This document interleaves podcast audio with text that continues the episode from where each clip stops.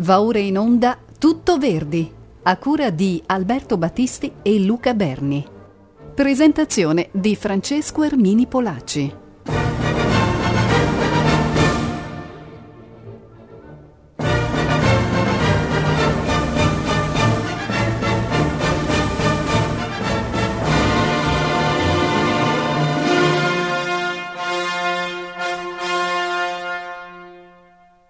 Ben ritrovati cari ascoltatori di Rete Toscana Classica, Francesco Ermini Polacci a ancora proseguire il ciclo Tutto Verde proposto dalla nostra emittente, è un ciclo volto a mm, ripercorrere l'itinerario artistico di Verdi e che oggi ci porta a parlare non di un'opera, ma di una partitura giustamente celeberrima che rappresenta un unicum per il compositore di Busseto. Si tratta della Messa dal Requiem, giustamente celeberrima, definita nella sua completezza quando la carriera di Verdi operista sembrava avviata alla conclusione. La Messa dal Requiem nasce in un momento proprio di crisi anche creativa da parte di, di Verdi. La sua carriera sembrava proprio interrompersi dopo Aida, opera della quale vi ho parlato eh, l'altra volta. E accanto, in quegli stessi anni, c'è non a caso un'altra partitura che rimane anch'essa isolata, eh, proprio come genere nel catalogo verdiano, ossia il quartetto, quartetto per archi. È un requiem sui generis, come vedremo, e la cui composizione ebbe un primo eh, input da un'occasione commemorativa, la morte di Gioacchino Rossini, avvenuta nel 1868, una scomparsa che segnava la fine di un'epoca e Verdi sentì davvero il dovere di farsi attivo promotore di una celebrazione in musica per commemorare il grande maestro scomparso, il massimo rappresentante di quella tradizione nazionale sempre più minata dall'affermarsi della musica strumentale di aria tedesca e anche dall'opera di Wagner, di Gounod, di Meyerbeer. È un momento in cui diciamo l'Italia, eh, la patria del melodramma, eh, inizia a sentire un po' vacillare no? questo suo primato e quindi era opportuno omaggiare la scomparsa di Rossini e Verdi si fece, come dire, appunto promotore per mettere insieme un vero e proprio pool di compositori affinché ciascuno di loro potesse dare un suo personale contributo a questo grandioso requiem per Gioacchino Rossini. 13 compositori rigorosamente italiani vennero coinvolti da Verdi, i nomi sono oggi per lo più dimenticati, tranne appunto quello di Giuseppe Verdi, eh, al quale aveva il compito di chiudere questo requiem per Rossini con il Libera Me. Ciascun compositore portò a termine eh, il proprio incarico, ma si trattava, come vi potete immaginare, di un progetto colossale, anche di difficile realizzazione, e quindi non vide mai, non vide mai la luce, venne riposto in un cassetto. Mm, si badi bene, si faccia attenzione a una cosa, che il testo del Libera Me, eh, messa in musica da Verdi, Libera me domine de morte eterna, conteneva già le parole e i momenti già presenti nelle sezioni precedenti del Requiem, ossia l'invocazione alla pace eterna, Requiem eternam dona eis domine, il diesire, che è anche un altro elemento, come vedremo, fondamentale. Il testo offriva insomma già la potenzialità di un materiale musicale tale da poter essere eh, sviluppato interamente nella messa dal Requiem. Se ne rese conto di questa potenzialità del Libera Me lo stesso Verdi, che pur tentennando e schernendosi innanzi alle sollecitazioni degli amici, fra l'altro eh, il direttore del Conservatorio di Milano Alberto Mazzuccato, che amici che lo incoraggiavano a scrivere un requiem per intero, lo riprese in mano, riprese in mano quel Libera Me proprio perché aveva capito la potenzialità no? di, quello aveva, di quello che aveva scritto. E quindi a partire dall'aprile del 1873 sappiamo che Verdi riprese a lavorare appunto al Libera eh, Me, una volta recuperato l'autografo che era stato comunque consegnato all'editore Giulio Ricordi. Ma ecco che il 22 maggio di quello stesso 1873 moriva a Milano Alessandro Manzoni. Per Verdi fu un duro colpo. Profonda era l'ammirazione nutrita per l'uomo, per lo scrittore, mm, per il campione di moralità. Anche qui c'entra questa specie di orgoglio nazionalistico che aveva Verdi. Così come era successo per la morte di Rossini, non poteva passare inosservata la morte di un grande, una grande figura come Giacomo Manzoni. Tant'è vero che all'indomani della morte del Manzoni, ai cui funerali Verdi non, non andò proprio perché profondamente scosso, scrisse il compositore a Giulio Ricordi, verrò per proporne cosa adornarne la memoria. Quindi evidentemente Verdi aveva già in mente di proporre qualcosa proprio per ricordare Manzoni.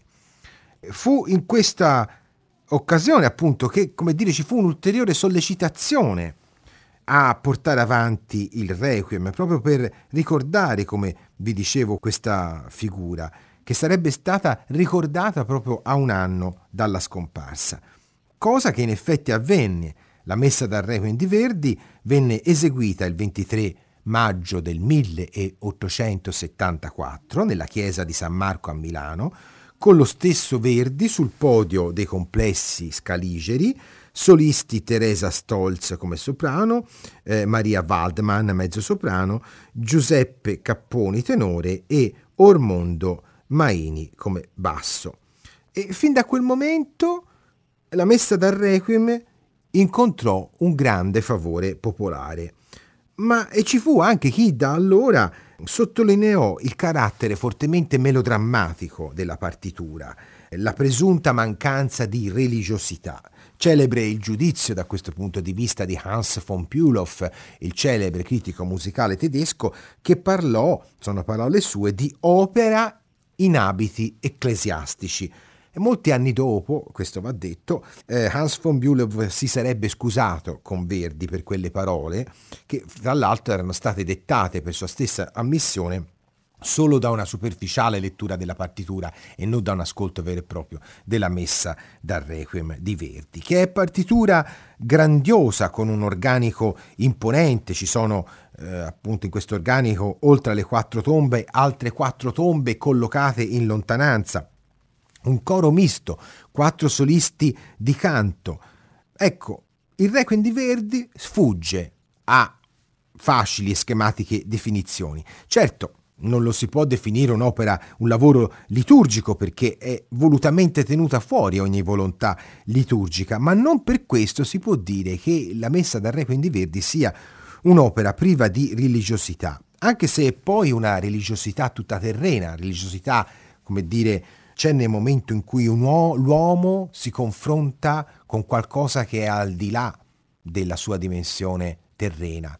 E qui comunque la dimensione terrena è assolutamente predominante perché il confronto con la morte dell'uomo è visto proprio appunto in questa esclusivamente o quasi esclusivamente in questa dimensione. Una meditazione dunque che si accompagna a sentimenti di sgomento, di paura, a dei veri e propri dubbi. Insomma, non troviamo nella messa dal Requiem di Verdi quella visione funebre elegiaca, consolatoria, che sarà per esempio di Fauré, il celeberrimo Requiem che è del 1893, neppure appunto lo stessi toni che prima ancora si trovano nel Requiem di Antonin Dvorak 1891, o ancora prima quella visione così rassegnata, ma anche in questo caso consolatoria che troviamo nel Deutsch Requiem di Johannes Brahms 1868. La dimensione di, del Requiem di Verdi si avvicina piuttosto a quella del grande Requiem di Hector Berlioz, la grande messa per i morti di Berlioz, proprio nei toni drammatici, nella sconvolgente, apocalittica certezza della fine. Insomma, una vera e propria rappresentazione del dramma della morte. E non è dunque un caso che a scandire l'unità musicale del Requiem così attentamente ricercata da, da Verdi sia l'incipit del diesire, della sequenza, della celeberrima sequenza, appunto che scolpisce potentemente le architetture del Requiem di Verdi per ben quattro volte, apparendo quattro volte, non soltanto nella sequenza, ma per esempio, come sappiamo, proprio nel Libera Me, cioè nella parte finale di questo Requiem. Il diesire è nella liturgia funebre quasi marginale, il momento appunto del giorno del giudizio, ma non ha tutta questa importanza che in realtà Verdi gli conferisce, dandogli proprio un carattere talmente forte da farne un pilastro non soltanto musicale ma anche emotivo. E affidato all'intero coro, il diesire evoca le immagini del giudizio universale con una terribilità così concreta che sembra davvero accostamento che è stato fatto giustamente più volte di vedere, di vedere i dipinti, di vedere i colori, le, le fisionomie di, eh, di Michelangelo. Queste voci che proiettano la loro disperazione all'infinito su queste note lunghe che vengono poi ulteriormente sconvolte nell'appello giudicante delle trombe, no? la parte tuba mirum spargens sonum. L'attacco stesso del diesire con le sue mazzate di gran cassa e di timpani è come un urlo, l'urlo dell'umanità intera che sembra davvero precipitare nel baratro.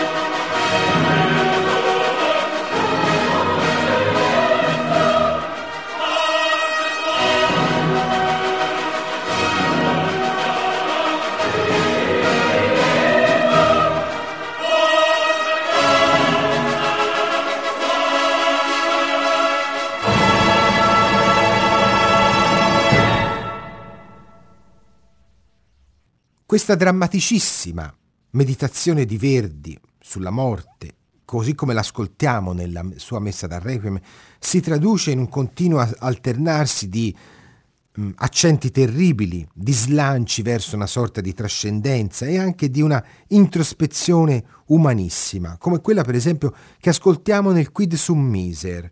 Ed è in momenti come questi che emerge il maestro della parola scenica, ve ne parlavo l'altra volta a proposito di Aida, maestro della parola scenica che minuziosamente scolpisce il valore semantico delle parole.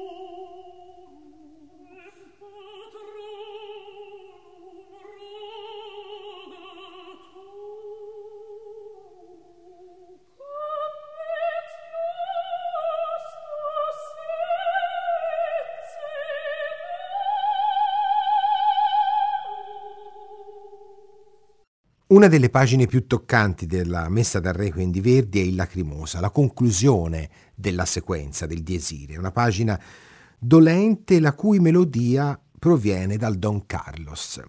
È il lamento di Filippo sul cadavere del marchese di Posa nel momento eh, in cui appunto eh, Posa è stato ucciso, momento della partitura del Don Carlos che venne tagliato dopo la prova generale dell'opera a Parigi.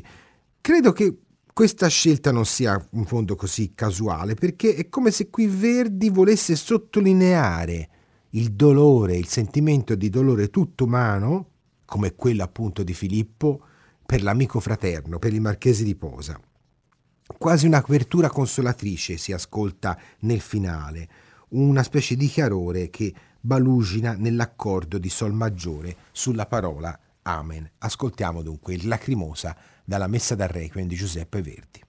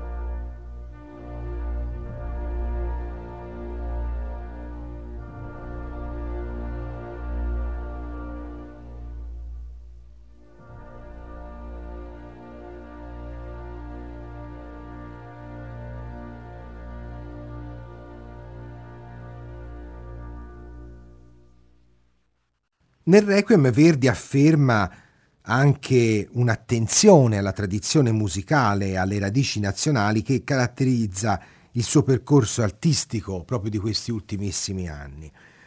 Lo studio di Palestrina, lo studio della polifonia rinascimentale nel nome di una valorizzazione del patrimonio musicale italiano, valori- accompagnata sempre dall'esortazione torniamo all'antico, sarà un progresso, sono parole di Verdi fatte in una lettera, scritta in una nota lettera del 1871 a Francesco Florimo, in cui appunto Verdi rifletteva su cosa bisogna fare per trasmettere no? la musica, la cultura musicale ai, ai giovani, in particolar modo a chi voleva fare il compositore. Torniamo all'antico, sarà un progresso.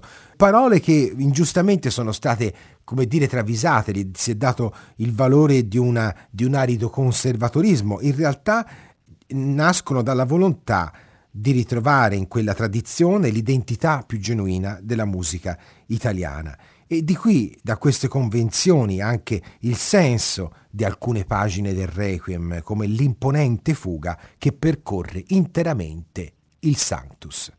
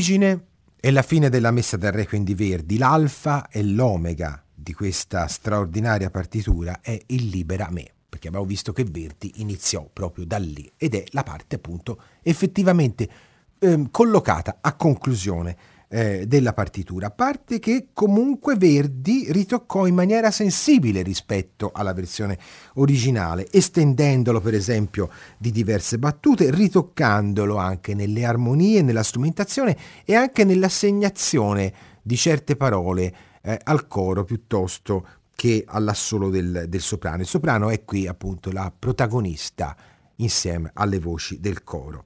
È sicuramente Libera me la pagina più complessa dell'intero Requiem, aperta da questa invocazione della sola voce sopranile, appunto Libera me, Domine, de morte eterna, eh, qui interessante se uno volesse fare appunto un confronto di interpretazioni, eh, ci sono anche delle, dei momenti appunto in cui queste, queste parole vengono eh, vissute con una quasi melodrammatica partecipazione, oppure altre, in altre versioni si trovano, c'è qualcosa di più eh, severo, di più, di più ascetico. Da queste parole si costruisce una continua tensione che porta all'esplosione del ritorno del diesire. E qui la ripresa del Requiem Eternam risuona nella pura commozione di un coro, di un coro a cappella, quindi soltanto le voci, con il soprano, e lascia poi di nuovo lo spazio alle parole libera me, che eh, stavolta innescano una poderosa fuga del coro, una fuga quindi, una, un, ancora un omaggio a quella grande tradizione italiana che appunto Verdi auspicava proprio in quei, in quei giorni. Il grandioso appello del soprano giunge alla fine a inerpicarsi sulla tessitura più acuta della sua voce per poi risolversi in una scarna declamazione, un libera me domine quasi sussurrato che riecheggia in pianissimo anche nel coro.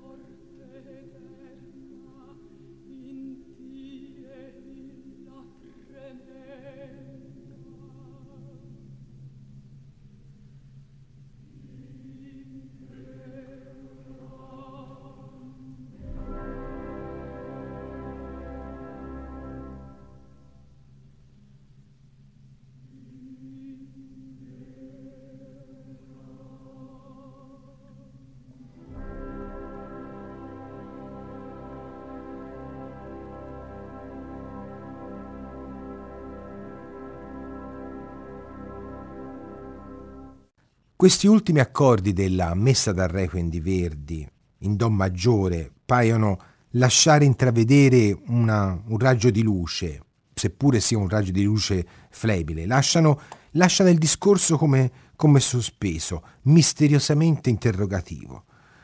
Non si sa se c'è una risposta o meno. e qui davvero a volte cambia moltissimo nell'interpretazione dei direttori il significato dato a questi ultimissimi accordi. Io credo che proprio anche in questa umana incertezza sta il senso di quella umanissima, se mi perdonate il gioco di parole, meditazione sulla nostra esistenza che viene offerta proprio da questa messa dal Requiem di Verdi, che rimane eh, senza dubbio un capolavoro, senza tempo. Gli ascolti della messa dal Requiem di Verdi che eh, vi ho proposto sono tratti da una eh, edizione a mio avviso particolarmente significativa diretta da Herbert von Karajan con i Berliner Philharmoniker i Wiener Singverein. Le voci erano quelle di Mirella Freni, Christa Ludwig, Carlo Cossutta e Nicolai eh, Ghiaurov. Una visione struggente, dolce anche, malinconica, molto meditata, che è eh, assolutamente diversa da quella che invece vi proponiamo adesso come ascolto integrale alla termine al termine di questa puntata ed è la versione di Claudia Bado, la versione quella più recente, ancora con i Berliner Philharmoniker e il coro della radio svedese, i solisti Angela Georgiou, Daniela Barcellona, Roberto Alagna e Julian Konstantinov. Eh, con questa edizione, appunto, in questa edizione ascolteremo adesso il Requiem di Verdi eh, integralmente. Francesco Ermini Polacci vi ringrazia per l'attenzione, ringrazia ancora una volta Valentina Marchi per il sostegno eh, alla console di regia e vi auguro naturalmente un buon ascolto con i programmi di Rete Toscana Classica.